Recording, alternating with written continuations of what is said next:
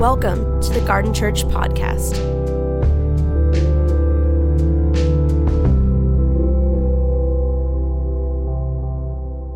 We are finishing a series called Emotionally Healthy Spirituality, and it's a complete ripoff of Pete Scazzero.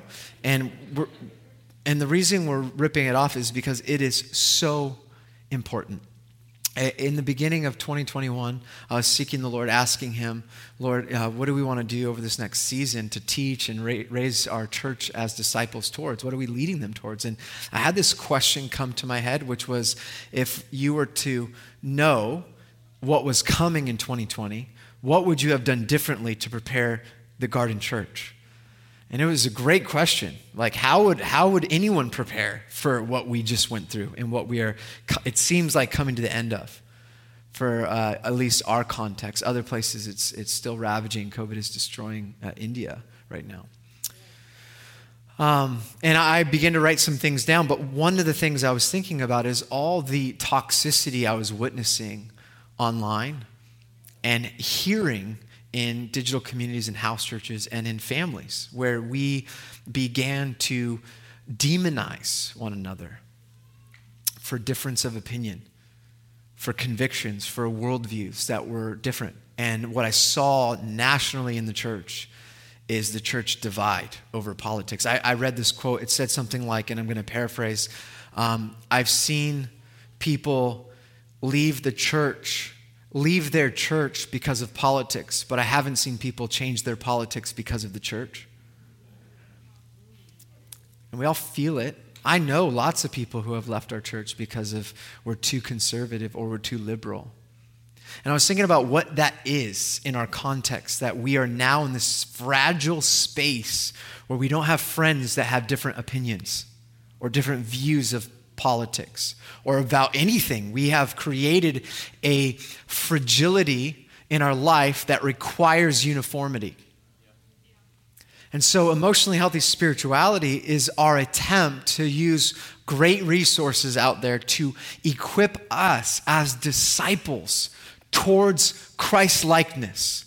And the, the, the phrase that we've shared over and over again is you can't be spiritually mature without being emotionally healthy. And we're seeing it across the world. Leaders being taken out because of toxicity of emotions, because of uh, all sorts of reasons. But as we declare, as our church at, focused on making disciples, one of the things we have to see is the priority of emotional health for the sake of the world. That this perhaps would be one of the most evangelistic things we can do is to get ourselves following Jesus and, give, uh, and practice tools that will empower us to have healthy relationships with one another, understand the emotional depths that we have as a human soul, and empower ourselves um, with Christ's help through His Spirit to grow up and not be emotional infants, which we'll talk about in just a second. You're going to love that one. Let me, let me begin by saying um, today I want to talk about, as we conclude our series, there's two other topics that the book talks through, which we're going to put online, but we've done extensive work at the garden with. One of them is called uh, the daily office and Sabbath that those are practices and disciplines for emotional maturity. And then the second or the last one that we're going to miss is called the rule of life. And hopefully you were here as we did a 12 week series through the rule of life, which we give you as a resource to adopt into your life. Today, to summarize, we're going to talk about um, becoming an emotionally mature adult. And then we're going to talk about two important relational dynamics that emotionally mature adults possess. And then I'm going to give you some practical tools that will help you with every single relationship you have. Does that sound okay? So, why don't I pray? Because I said emotions, and you guys are like, why is the pastor talking about emotions? Um, let's talk about spiritual things. And I caught you. Because we've disconnected the things that actually Jesus care about, the things that he cares about. And I think because of this disconnect, which we'll talk about in a second, um, the greatest apologetic against Christianity are Christians. We have become the number one reason people don't want to believe in God. It's not a reaction because they've never heard of God before, it's because they've seen the church and they don't want anything to do with it. And I can't blame them. And so, in my attempt to help create a church that looks as good as beautiful, good and as beautiful as Jesus, um, we're going to talk about emotional health. So let's pray. Jesus, have mercy this morning. I want to pray hope into this room and encourage to put courage into people's lives and remind them that transformation is what you are about. That you want to give us um, lives of rebirth. You want to empower us to experience real change wherever we are.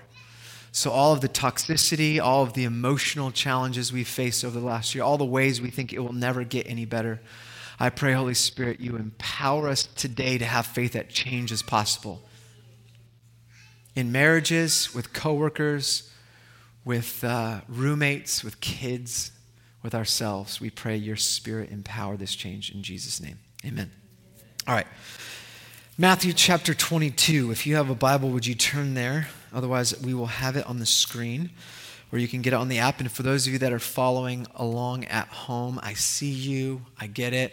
You're in your cozies, your Sunday's best, drinking that coffee, eating those Kix, whatever it is you're doing with the cereal, the French toast. I don't know, but whatever it is, I feel you. Matthew chapter 22, verse 34. It says this um, Hearing that Jesus had silenced the Sadducees, the Pharisees got together. One of them, an expert in the law, tested him with this question Teacher, which is the greatest commandment in the law? Quick context if you were a Jewish um, student of Judaism in the first century, there were 613 laws in the Old Testament from Genesis to the, the prophets. And rabbis throughout history would rank the laws like college football teams. And they would want to know which one was the most important. They would try to condense the, the law to the least amount of laws as possible to summarize, in essence, the, the whole summary of the whole 613 commands of the Bible. So, this is a common question. And there were two debates um, between Hillel and uh, uh, that were debating uh, which, which one was accurate, and Jesus sides with one of them. I'm not going to get into that now. It's a great, great little moment because you see this throughout Scripture. But Jesus answers the question, which he doesn't do very often, just so you know. He's asked over 187 questions, and he answers three. This is one of them.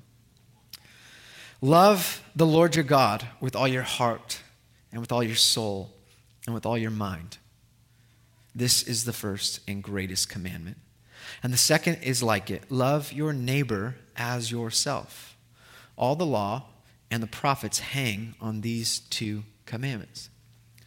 So, to summarize Jesus' teaching of the summary of the Old Testament, he uses these two passages in the Old Testament. And essentially, the, the goal of the Christian life is to love well in the Gospel of John, he says, By this the world will know that you are my disciples. By what? By our Instagram posts? By our WWJD bracelets? By our, um, you know, what, how we dress? By how we vote? No, by how we love one another. How we love one another. Not like love in an esoteric, abstract idea sense, which we can do well, but to love through our actions intentions, thoughts towards another person. All right, let's just close in prayer. Lord Jesus, let's repent. Loving well requires emotional and relational health and maturity. Becoming a Christian does not automatically turn us into emotionally mature adults. Wouldn't that be nice? My wife's shaking her head at me. Yes, Darren, that would be great. It's easier to say we love God and others, but it's harder to actually do it. Loving well requires us to grow up. How then do we become emotionally mature adults? Well, let's define what we mean by emotionally mature adults. And I'm going to put some definitions from EHS on the screen. Please, if you came with somebody, don't hit them if any of this early stuff resonates. But here's an emotional infant. Okay, again, don't nudge your neighbor or spouse. In, emotional infants look for others to take care of them. have great difficulty entering into the world of others, are driven by a need for instant gratification, use others as objects to meet their needs. Emotional children, just tell me what category you find yourself in as we read these out. Emotional children are content and happy as long as they receive what they want. Unravel quickly from stress, disappointments, trials. Interpret disagreements as personal offenses.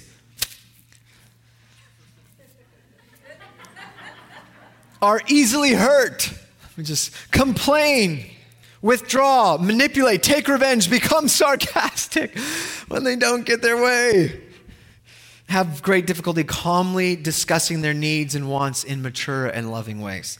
Emotional adolescence, so now we're growing up a little bit, hit the teenage years maybe, tend to be defensive, are threatened and alarmed by criticism, keep score of what they give so they can ask for something later in return.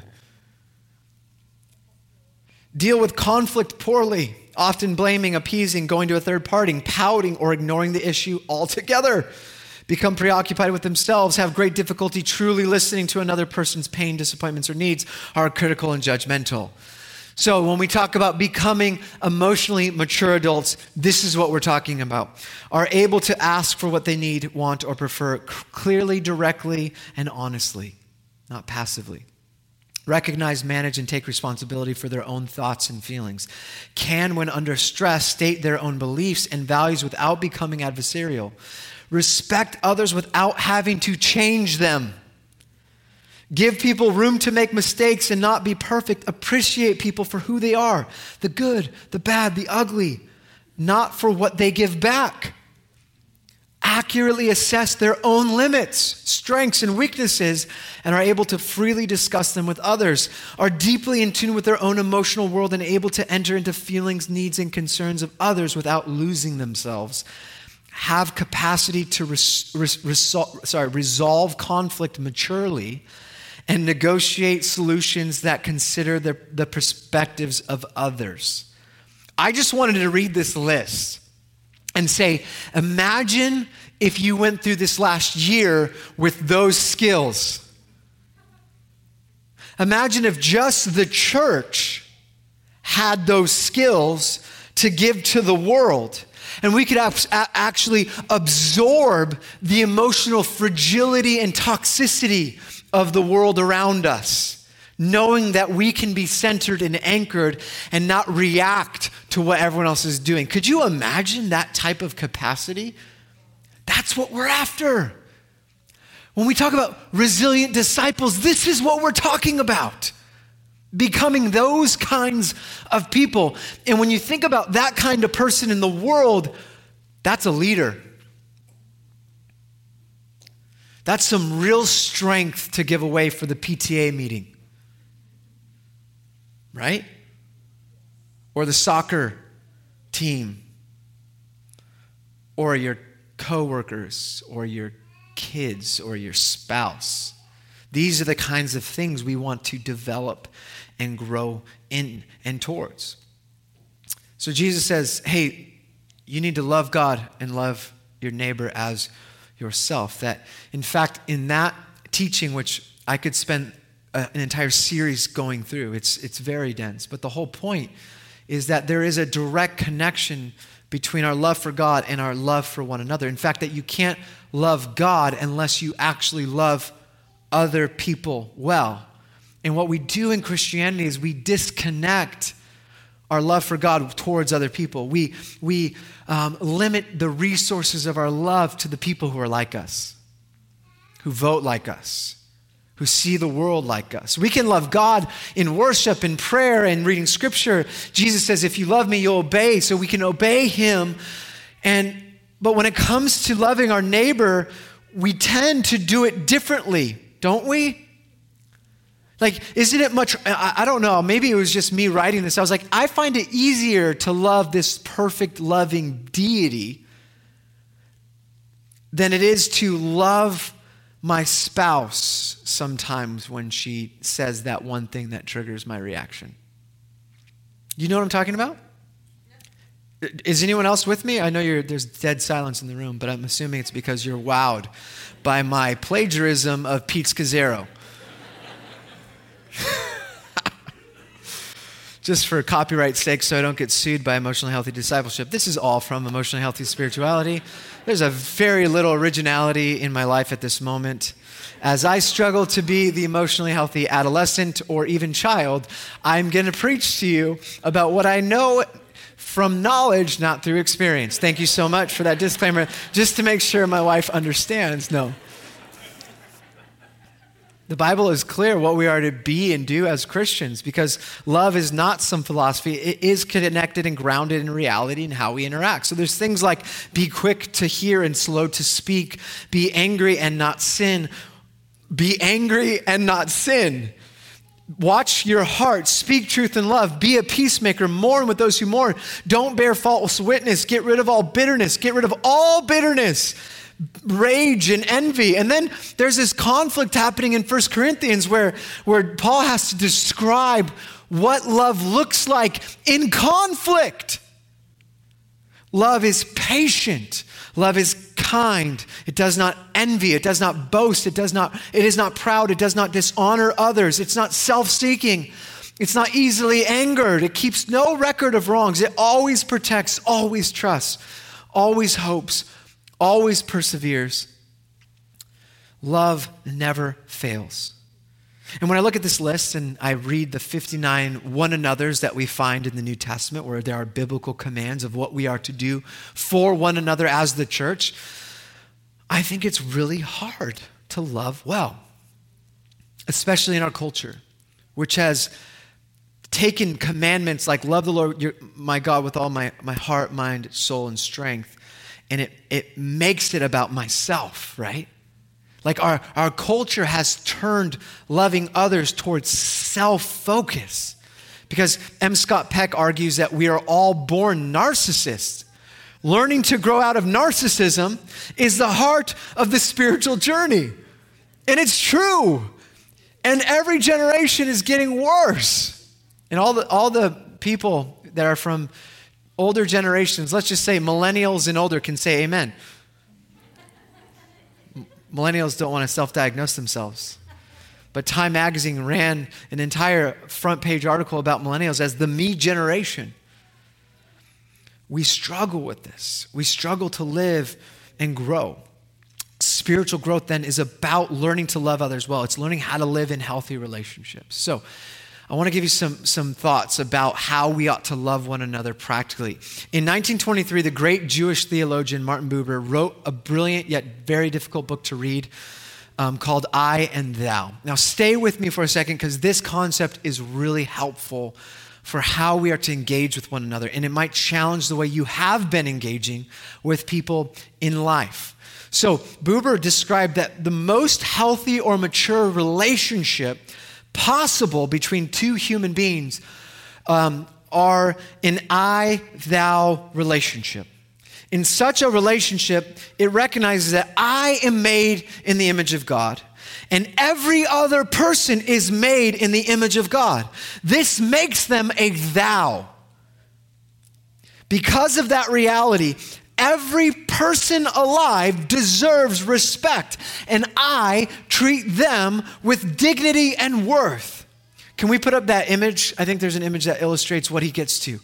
So, Martin Buber says, um, in healthy relationships, you must understand there's another person. There's your world or your reality, and then there's another person who is completely separate from you and they have their own world and reality. Now, this may seem either really dull or really deep, depending on where you're looking at it. But what he says is that when I do not get to dehumanize or objectify any person, any person, I simply affirm them as having unique and separate existence apart from me. There is a separation between us. My world, your world. All mature relationships learn this. And when you learn this, you learn to respect and love and value people. But when you treat people, you can pause on that one for me. When you treat people as objects, you develop a relationship as the I it relationship. And we lose relationship when we treat someone as an it. The it treats a person as a means to an end. I have an I it relationship with a car or my toothbrush, but not my children or my spouse. When I treat them as an it, I don't empower them as independent, autonomous people with their own ideas, dreams, and freedom. I expect them to do what I want them to do. And, and when I do that, I dehumanize their image of God in them. I diminish the image of God that is intrinsically in them because they are whole beings separate from my willpower and control. When I treat them as an it, like a car or toothbrush, I disconnect from our relationship. When you live with I it relationships, what you tend to do is you tend to treat people um, base, uh, I'm sorry, you get threatened by them, especially when they disagree. And the result of an I it relationship is you're frustrated because people won't fit into your plans. They see things differently, therefore, they see them in the wrong way because your way is right. Growing as mature adults, we must learn and discover the otherness of a spouse, friend, boss, child, or coworker. Are you with me? Okay, now, this is the central tenet of Buber's life work. He says in the I thou relationship, uh, a person intimately reflects the I thou relationship human uh, relationship that we have with God. When we learn to see someone as a thou, as independent and self autonomous individuals who have intrinsic value and worth and respect, and when we treat them that way, we reflect in our relationship the very relationship that God has with us. And that space between thou and I is no longer a separate space that's void. It's actually the space that God exists in our relationship. It becomes sacred, not separate, when we interact this way. Now, this is deep and, and philosophical, but this is essential for understanding the importance of developing emotional, mature relationships. That separate space between us becomes sacred space for God to interact. And when we do this, we learn how to be emotionally mature adults, and it leads to two very important, very critical relational dynamics that I need all of you to understand. And they're going to seem so basic, so get ready. You ready? When you do this, when you develop emotional maturity as an adult and re- learn this concept of I thou, two things happen. You will learn how to have healthy conflict. Can I get an amen? And you will learn to consider other people's perspective. Now, this may seem so small, but in fact, I think this is where the, I mean, there's other roots to this because sin is a big part. This is where we go sideways in the church, isn't it? We are the worst at conflict in the church when we understand how to have healthy conflict with one another, we can embrace a difference of opinion about all things. When we are one in Christ, we can learn from your unique perspective and not be intimidated by what you are saying online or what you're believing. But when we demonize you as an enemy in it, we no longer empower your, the God given imago Dei in that person. Whether it's a post or in person, we need to understand that we are brothers and sisters and we must learn to cooperate. We must learn to honor and respect each other. But we also need to learn how to be church together, especially because we all have different realities we're walking in. We're all in our own little worlds. And until we learn to honor each other and navigate the various conflicts that will emerge because you have an opinion and so do I, we will never be one. We will never be the answer to Jesus' prayer in John 17 that the world will know by how we love one another. Are you with me? So the church is a place where we must create space to have healthy conflict and honor each other's opinions and learn from each other's perspective. I can go off on that, but in the New Testament, what we see in the church, in the New Testament church. It's multicultural, multi ethnic, multi generational. It's diverse in its beliefs, in its worldview, in its languages, in its cultural practices, in its celebration of, of ongoing events, in their calendar. It has loads and loads of conflict. The biblical church is filled with conflict. Do you realize that most of the epistles are dealing with conflict? Acts talks about conflict historically. First and Second Corinthians, Romans, Galatians, Philippians, Colossians, Timothy, uh, Titus, First and uh, through Third John's, James, Revelation, First and Second Peter. They're all dealing with church conflict. And what we've done today is we've just no longer learned. We've no longer been able to to ha- have relationship with someone who disagrees with us on both sides of the political spectrum, but in all areas of life, I see it. That's why family reunions and Thanksgiving is so hard because we normally don't interact with our cousin, Marvin, or whoever his name is. I don't know why I said Marvin. Marvin. Marvin's working the screen. Love you, Marvin. He's doing the slides. He's, he's no longer going to put slides up for me. So we don't want to see whatever name because we see how they post and we've unfriended everyone who posts like that because we cancel everyone who disagrees. But the church has always been the center that, that says, no, no, no, no, no, no. no. In Christ, Gentile or Jew, slave or free, male or female, all of that is secondary to our oneness in Christ. Do those things matter? Of course, but in our attempt to make a hierarchy of power, in our attempt to say one's better than the other. We say, no, in Christ, we are all the same. And then we could say, okay, we'll just focus on unity. Let's forget the fact that there's injustice. No, no, no. When there's injustice that is of impacting the Imago Dei, we say, time out. It's impacting our brothers and sisters. It's not enough to focus on unity. We need to elevate this to recognize we are all one and they're suffering. We need to suffer with them. That's a healthy way to do it. We can disagree on how to get there, but where we're going is unity. Where we're going is conflict embraced with health because we're all going towards Christ. But instead, we just cut people out of our lives. We dehumanize them. We demonize their position. They're my enemy because they voted certain way. You can't say that. If they're a brother and sister in the faith, they are not your enemy. We do not have a luxury of having enemies ever even if they're pointing a gun, even if they're pointing a gun, we as followers of Jesus, according to the New Testament ethic, which we'll talk about in the Sermon on the Mount, are non-violent in response. There is no New Testament ethic that says otherwise. Some of you are going to be really offended by that. Okay, what are you going to do with the offense? Because the other thing in the Sermon on the Mount is the church can no longer be offendable. And let me just say that for all the young people here who are offended by everything.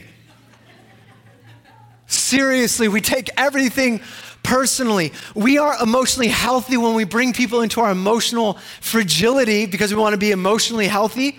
We're like, hey, I want to process how that made me feel. You haven't even processed how you feel. Don't bring me into that chaos of your emotional roller coaster.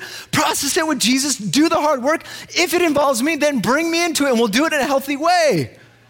There's like a millennial and younger thing where we're like, we want to be emotionally healthy. It's emotional fragility and toxicity where you are, you're not even doing the work, you're just talking about your emotions.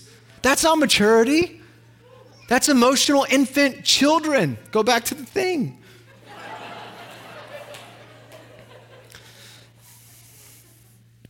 All right, where were we? Christians are the worst at conflict. And we hold this Matthew 5 9, again, Sermon on the Mount. Blessed are the peacemakers. So we avoid conflict in the church. We push down the things that have emerged because we think we're supposed to create this space of peace. And so we lie and we pretend we're at peace. But embracing conflict is the right and true path towards peace. Why Jesus in Matthew 10 says, Do not suppose I have come to bring peace to the earth. I do not come to bring peace, but a sword. And what's he saying? This is what he's saying. True peace of Jesus is in conflict with the lies and pretense of the kingdom of the world. They must be exposed and brought into light and replaced with true if we are going to mature. We have to call out the lies that culture wants us to abide by, that culture spiritually forms us into its image. We are in direct opposition with those things. So, our offendability, our ability to be offended, needs to go away. We don't get that luxury as saints. How do you like that? And this outrage that we carry everywhere we go with a, a, tone of hostility and anger. I realize there are things that are filled with injustice. There's pain happening around the world. We need to protest things. We need to speak up for those that don't have a voice. But how we do it, the tone we carry, the way we embody Christ in those spaces must be different. As we go into those spaces, do we realize they are filled with demonic forces that have power over mind, power over emotions?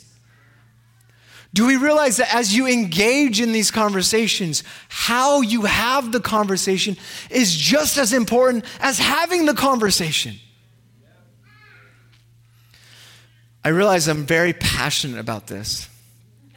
Because as a pastor, and what, what, what tends to happen is um, and, and we do this all the time for people in leadership, we just project so much of our unhealth on people of authority. Some of it's right. And I'm not saying don't do that. But th- unknowingly, this is what we do all the time. And I've learned by the grace of God and Bill Doctrum, um, right under there, oh, Father, Son, Holy Spirit, Bill for me. Um, just, that's just, in all seriousness, like early on, I, I had to learn that if I'm going to lead a church, you have to be really good at doing conflict. You, just, you're going to have to be good at being this, the face of people's pain. And we, we cannot do unhealthy conflict here. We need, we need to have loads of healthy conflict, but there are tools to do it well. And that's what Pete Scazzero talks about. And we need those tools to love each other because loving well is not automatic. We learn to move from defensive reactivity and fear towards openness, empathy, and vulnerability. So I am probably going over on time, but you know what? Grace of God, um, we have one service. So we're going to go, um, and all of you are going to help clean up. So that's great. Are you guys good with that? That's the one. My commitment is to be faithful to the sermon. Your commitment is to tear down. Great. Okay, here we go. So as emotionally mature Christians, we become skilled in peacekeeping, not just putting everything under the rug, but peacekeeping. And there's an art to it. And so we need to learn skills to be a true peacekeeper. And this is from his book. So, number one skill is speaking and listening. Maybe it should just say listening, but actually, we need to learn rules of speaking to one another. Here's straight from his book Talk, as the speaker, you talk about your own thoughts, your own feelings. You use I feel statements. Use short sentences and phrases when you're dealing with conflict or communication about how things are going with another person. Correct the other person if you believe they've missed something that's important. Continue speaking until you feel you have been understood. And that responsibility is on you as a speaker or communicator. And then when you're done, um, and you don't have anything else to say, you say things like, that's all for now. But remember, use I feel statements, not when you do this kind of statements. And if you're in a marriage, you know this rule very well, don't you? Does, have you taken some of our premarital classes here? Because we talk about I feel statements. If you go to therapy, this is what they're going to teach you basic rules for communication. This is as basic as it gets. Probably more important than speaking is the listener. Here we go from the book. As the listener, you should probably t- write this down. Put your own agenda on hold. Be quiet and still as you would before God. Remember, this is a divine encounter. This space between this thou relationship, I thou relationship, creates space for God's presence to interact in every human relationship, even if they're not Christian, because they have intrinsic value and worth because they are made in God's image. Uh, allow the person to speak until he or she feels complete. Um, they've complete their thought. Reflect accurate back to the person who's speaking try to paraphrase or use words that they've, they've used. When it appears the speaker is done, ask, Is there anything else? Is there more? And when they are done, say, Of everything you have shared, what is the most important thing you want me, want me to remember? Now, I feel like I'm doing like a, a marriage seminar or a healthy relationship seminar, but I think you need to understand that this skill is so powerful in the workplace. It's so powerful when there's any type of dynamic of conflict. I use this active listening all the time, um, where, where I just, my job is to retain and connect and understand what the communicator is saying, and then I want to reflect it back. I use it all the time outside of my marriage, just so you know. Oh, that, was, that wasn't a joke, but I thought it would be funny. Um, because I struggle. Why? Why do we struggle with the people closest to us? Does anyone know? Because the people close, closest to us often have the most capacity to hurt us. So we need these rules to be printed and reminded. Uh, for the sake of time, uh, number two skill to develop is something called the Bill of Rights, not the Bill of Rights from uh, the American government. Um, but from Pete Scazzero, he has a list on his fridge that I think are so important. And he says in his Bill of Rights, he says, respect is not a feeling, it's how we actually treat another person regardless of how we might feel about another human being. They are made in God's image and of infinite value and worth. So, respect means I give myself and others the right to, and I'm just to read these real quick. They're not to be on here. Space and privacy, to be different, to disagree, to be heard, to be taken seriously, to be given the benefit of the doubt, to be told truth, to be consulted, to be imperfect and make mistakes to be honorable in their treatment, to be respected. He goes on and he, he summarizes it in his book. I highly recommend checking that one out. The third thing that we must do to become emotionally mature adults is to stop mind reading. He says, check your assumptions and stop mind reading. Every time I make an assumption about someone who has hurt me or disappointed me without confirming it, I believe a lie about this person in my head. And this assumption is a misrepresentation of reality. When we leave reality from, uh, uh, for a mental creation of our own doing, hidden assumptions, we create a counterfeit world. And so we do, when we do this, it, could, it, could, uh, it can properly be said that we exclude God from our lives because God does not exist outside of reality and truth. What, what he says is assumptions empower us to create mindset and beliefs and ideas about reality that are false. And God doesn't exist in false because he is truth. And so we must learn to check our assumptions. How do we stop mind reading? Number one, reflect on something you suspect the other person thinks or feels, um, but hasn't told you yet. Number two, ask them, do I have your permission to check an assumption I'm making? Or may I have permission to read your mind? Ask them if, hey, this is what I'm experiencing. And then say, I think you think. And then give the person an opportunity to respond.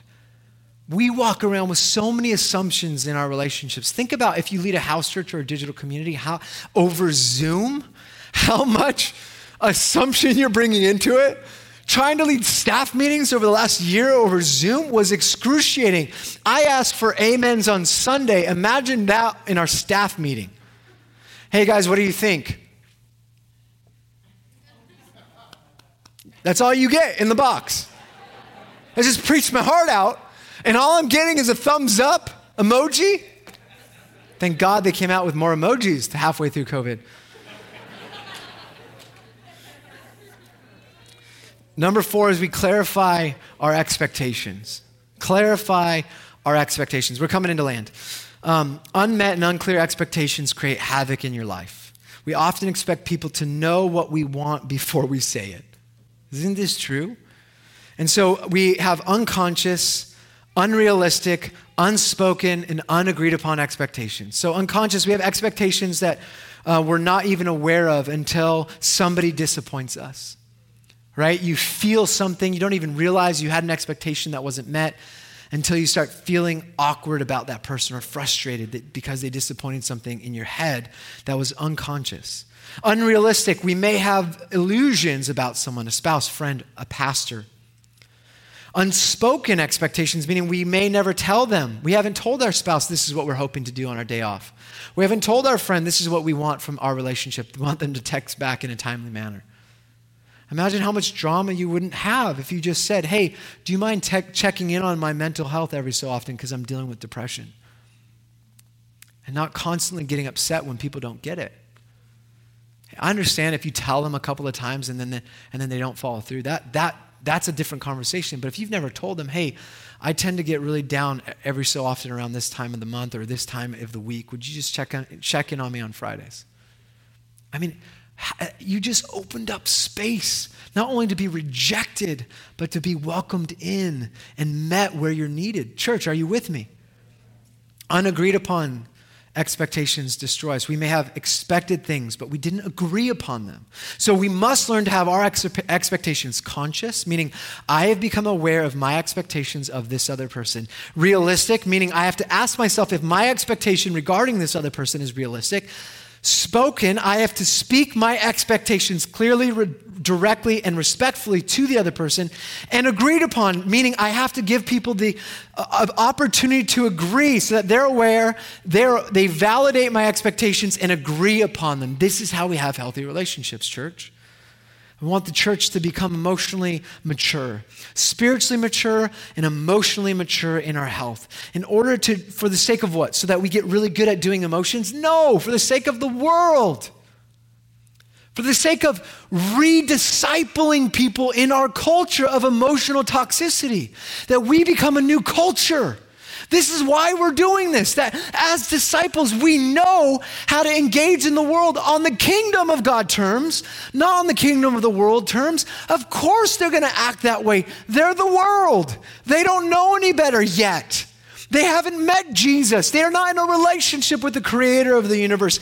They are living in sin. We have been set free, set apart, and discipled into wholeness, which is designed to be the way we are supposed to live in the first place. So let's give them grace when they're interacting with emotional toxicity, when they're posting things that once offended us, but now we're emotionally mature adults and we can have an understanding, compassion, and empathy. We can be vulnerable with them because we can stand on dry ground. We're not getting knocked down by every wave.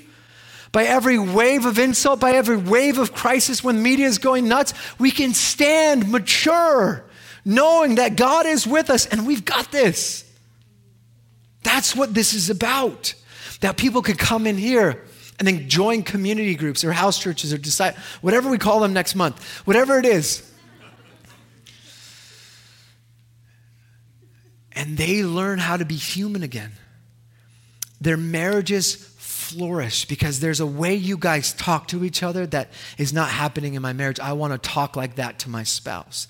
The way you guys manage your resources and finances, the way you guys just did open conflict, where you guys didn't push things under the rug, but you actually honored each other. I want that. This is what we're talking about. Do you think this is evangelistic? Of course it is. It's not for you, it's for the sake of the world.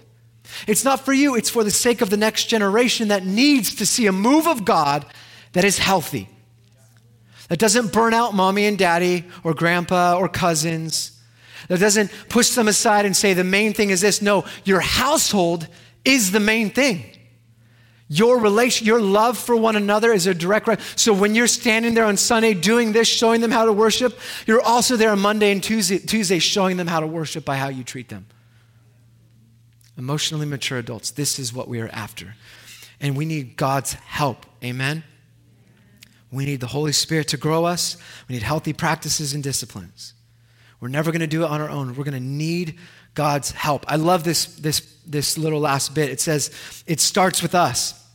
It starts with us choosing to build these things into our life. And Jesus knew that these disciples of him were not only spiritually immature, they were emotionally immature as well. They were neither spiritually nor emotionally mature, Pete Scazzero says. Peter, the point leader, had a big problem with his mouth. was a bundle of contradictions. Andrew, his brother, was quiet and behind the scenes. James and John were given the name sons of thunder because they were aggressive, hot headed, ambitious, and intolerant. Philip was skeptical and negative. He had a limited vision of what he thought Jesus could do. Nathanael was prejudiced and opinionated.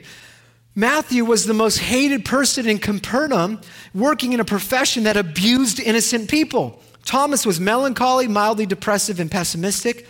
James, son of Alphaeus, and Judas, son of James, were nobodies. They're not even mentioned in the Bible, other than that list of disciples. Simon the Zealot was a freedom fighter and a terrorist in his day.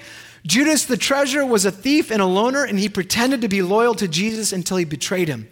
Most of them, however, did have one quality they were willing. And that's all God asks of us. Thank you for listening. For more information, please visit garden.church.